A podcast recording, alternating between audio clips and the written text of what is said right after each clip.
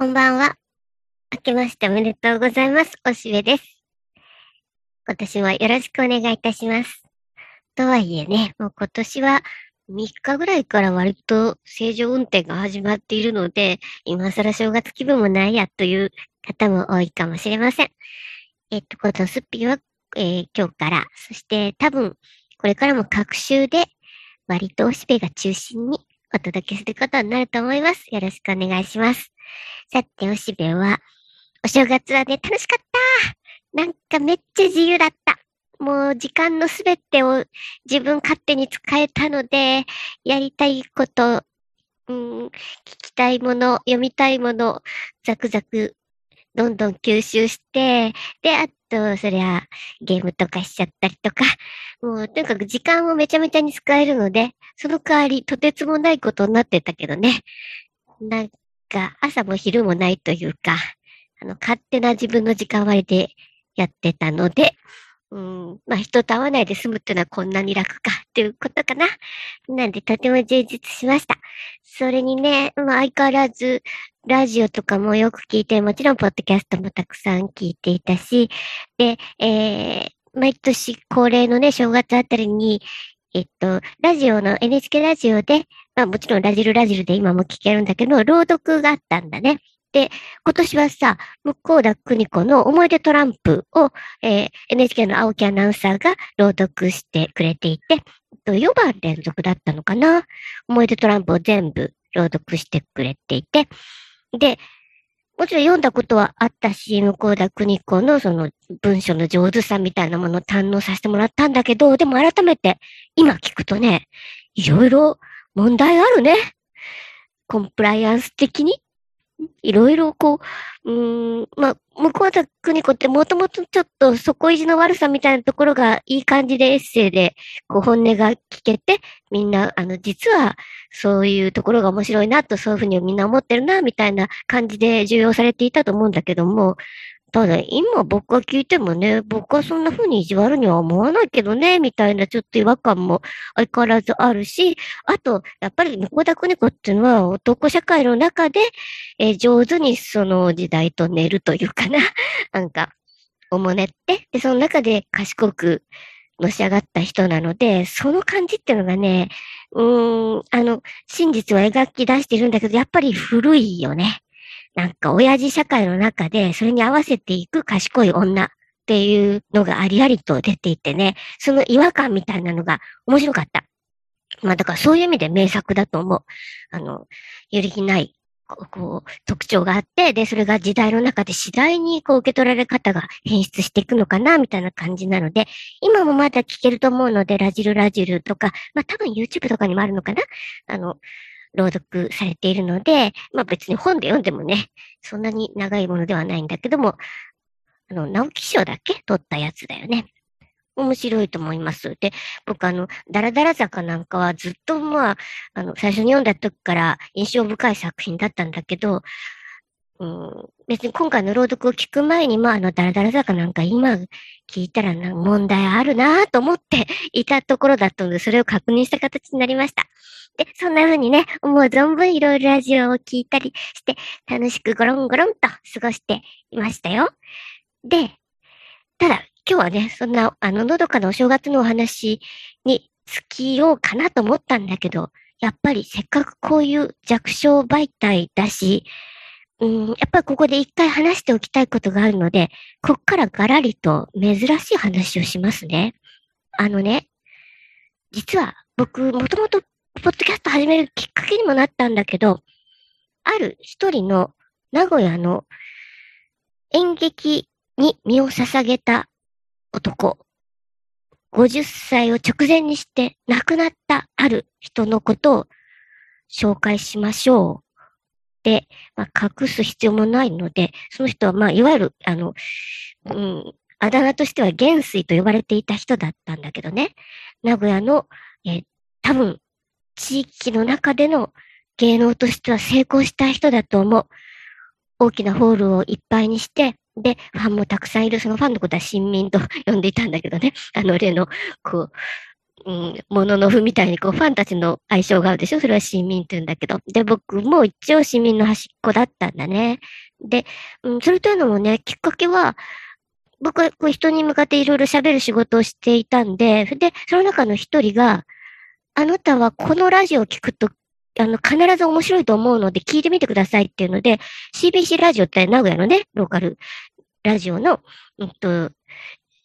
えー、その、元帥がやっているラジオ番組を教えてくれた。で、それを聞いたら確かにものすごく面白くて、で、えー、僕はそっからですね、その番組のハガキ職人になったんだ。僕は、あの、いろいろな番組で時々ハガキ職人をして、ノベルティとかもらっていたんだね。もうずっとそれは昔からだけど、で、その番組でもちょいちょい読まれて、で、だから CBC のグッズとか僕一時期いっぱい持ってた。なんか、いっぱい送ってきてもらってたけどね。で、そうなんで、その番組でもハマっていたし、それに演劇の人なので、えー、舞台ですね。まあ、その仲間内では式典と呼んでいるんだけど、その式典にも行った。で、ある、こう、催しき日があってね、あの、その、帝国という、その、えー、組織なんですけども、ね、だから、ここから、え、右翼っぽいかなと一瞬思ってしまう。だから、なんか、ちょっと軍隊的な、こう、男の子たちにとっての、こう、兵隊さんごっこみたいなものをそのまま一つの作品にし、舞台とし、えー、劇団にし、そして何よりいいのが、その、元帥がすべて、脚本を書いてんだけど、その脚本が緻密で、よく構成されていて、もう本当に下を巻くとても素晴らしいものだったんだ。ただ、まあこれが所詮、名古屋の域を出なかったところが、ちょっとね、あの、一応東京にも打って出てはいたんだけど、だから、えっと、赤坂ブリッツだけ、あれがま最高峰かもしれん。東京にも打って出ていたし、ただ、まあ、知名度としてはそれほど高いものではなかったんだけどね。で、それで、ななんとなく、まあ、あの、他と同じようにちょっと内部分裂みたいなのもあって、ただ、まあ、元帥の才能というものはみんな、あの、一目置くもちろんのことだったんだ。で、あの、他の様々なサイコロシアムとか、あるいは、こう、えー、天野富丸くんたちとかですね、そういう、えー、バンドと組んで、で、その、ライブの中で寸劇みたいのをしてたんじゃないかな。僕はそっちの方はあまり見てなかったんだけども。で、そういうのでも、またそちらのファンの心もつかみということで、非常に魅力ある人であったことはもう確かなんだね。で、その人がずっとやってたけども、なんとなくあんまり活動しなくなってきていたのかなと思っていたけども、うん、いつも1月5日がお誕生日で、で、その時にはそのサイトの方にみんな、あの、お誕生日でおめでとうございます、みたいな感じで書き込みがあって、それにいちいちこうお答えいただくみたいな、そういうほそぼそとしたこうね、SNS を使った、えー、関わりみたいなのは、こう、僕みたいにも遠くそれほど、えー、出かけていくことではないけどっていうものにも、いつも目には入っていたんだ。で、そして、ある時期に、多分、えっと、1年半か2年ぐらい前、入院なさったんだね。そのことは、ツイッターで分かっていたし、まあ、周りからも、そのツイッターの、えー、に、その市民さんたちが書き込んでいたのなども見て、えー、入院されたなと、どうやら心臓がちょっと悪いみたいで、まあ、あの、ヘビースモーカーだったしね、そういう脚本書くような方は、やっぱり、ものを考えながらもの、あの、書く人は、タバコ吸ったもんさ。で、そのことが直接の原因ではないかもしれけど知れないけども、まあ、ちょっと無頼な生活なさっていたのでね、あんまり健康健康に気を使ってはいないという古いタイプの芸術家だったので、体を痛めつけて活動していたのは知っていたが、それでちょっと入院されたと、心臓が悪くて。で、まあ退院されて、で、あの、それは見事復活されて、いろいろ活動していたそしてコロナ禍ですな、災い。で、世界中のと言っていいでしょう。その、上演芸術というものが壊滅的な影響を受けたわけだね。で、うん、いろんな分野で、それぞれこうネットを使ってオンラインで何とかしようというふうにしていたけども、やっぱり、こう、上演する、その舞台で何か、こう、観客と共に作り上げるような世界というのが一番ダメージを食らってたと思う。ね今だってそうだしね。で、そんな中に入って、まあ、それでも多少そのツイキャスをで、えー、頻繁に行うことで、なんとかつなぎ止めようとしていた。で、あの、コアな市民さんたちは、それにまた反応していたんだけども、僕なんかまあ、それを時々垣間見る形で、あ、いろいろ工夫して、この時期を乗り越えようとしてるなと。で、その、劇団員たちなんかみんなやっぱりもう普通の生活に戻っていっていたんだね。あの、本当に芸能に関わってるの人たちは、名古屋演劇の中に散らばっている人はいたけども、ほとんどは普通の、えー、一般的な仕事をなさっている、そういうことになっていた。さて、ここからだ。とね、その元帥はね、一度そうやって心臓をやってるんだけども、なんとか2022年の1月5日に自分の誕生日に、もう一度なんとかコロナの感激を縫って、何らかのイベントをしたいと思っていた。で、それでもう、あの、ホールも抑えていたんだね。で、それを実現するためには、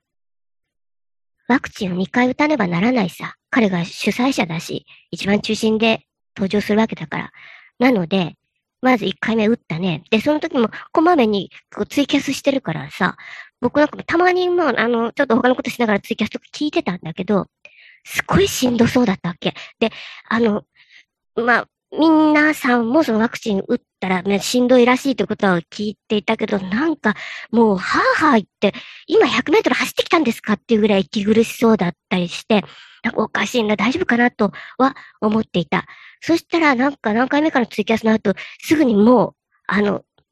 ダメになって、救急車を自分で呼んだと。それは、あの、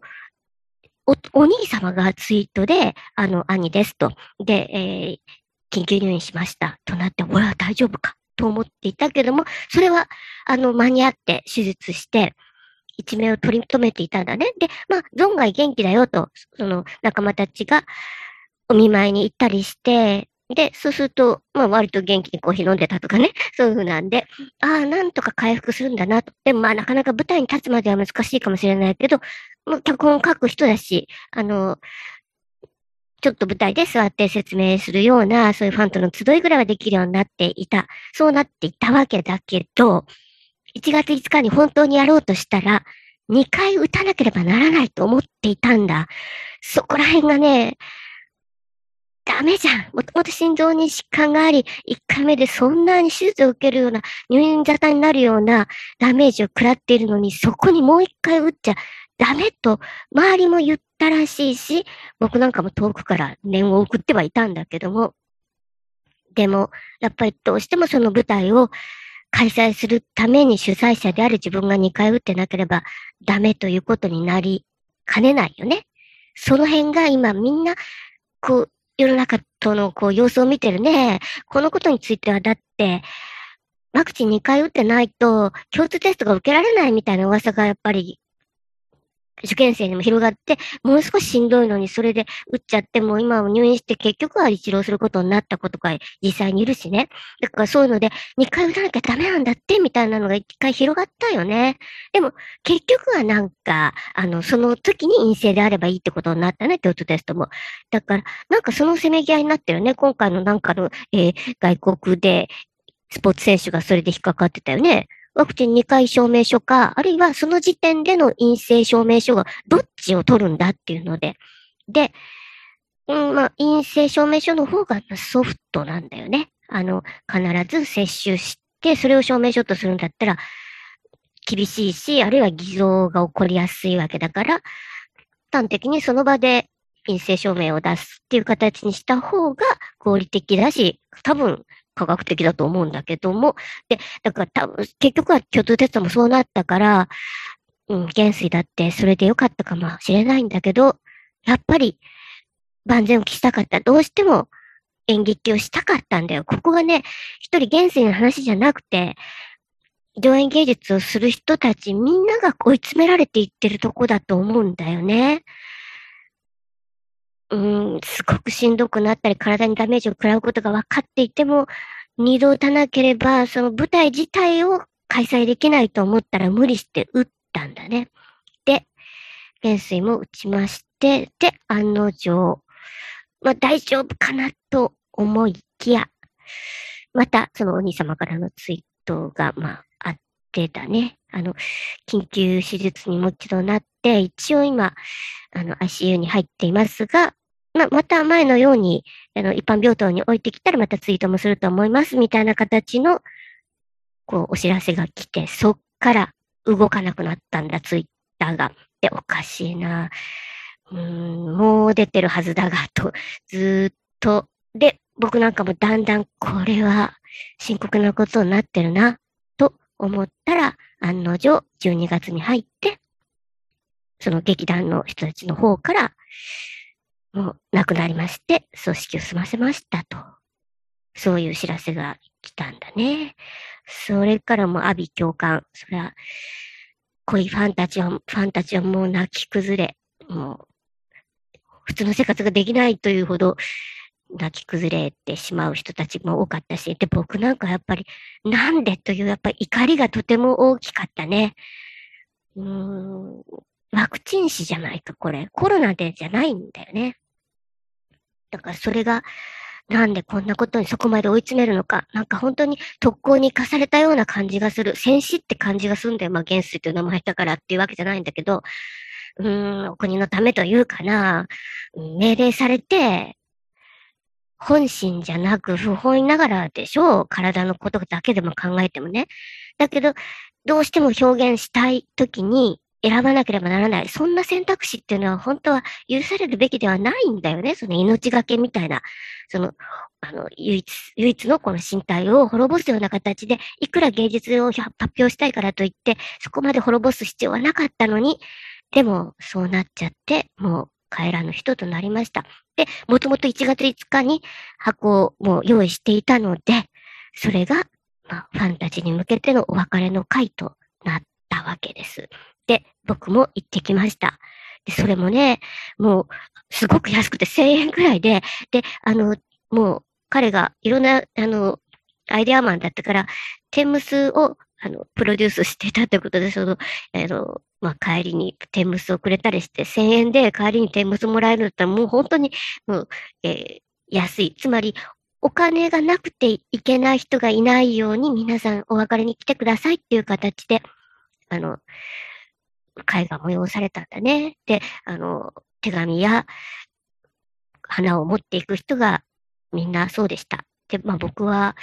ちょっと、こう、その場を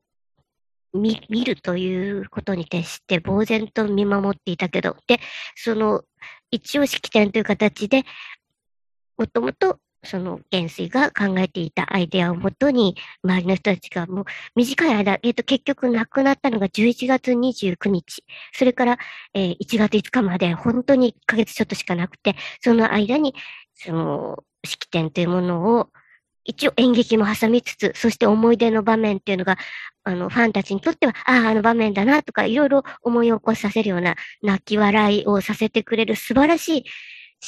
こう演劇になっていたんだね。僕もそれは本当に感心した。よくぞここまできちんと、あの、ちゃんとエンターテイメントになっていて。で、だからこそその元帥の不在感っていうのがものすごくてね。うーん。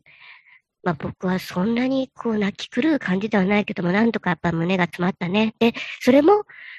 一体なんだとこのワクチンっていうのの強制みたいなものっていうのが全然医学的な根拠っていうのがまだあやふやな中で、うん、彼がそうしなければならなかったっていうのが残念でしょうがないよね。うん、まあ、だけど、実はその演劇の中でもずっとまあシリーズで続いてたわけだから、その中で何度かあったんだね、元帥が実はなんかで亡くなったと。で、みんなそれで、えー、ショックを受けるけれども、また、あの、過去に戻って、えー、状況を変えてみたいな、ちょっとそういう、あの、時空を超えた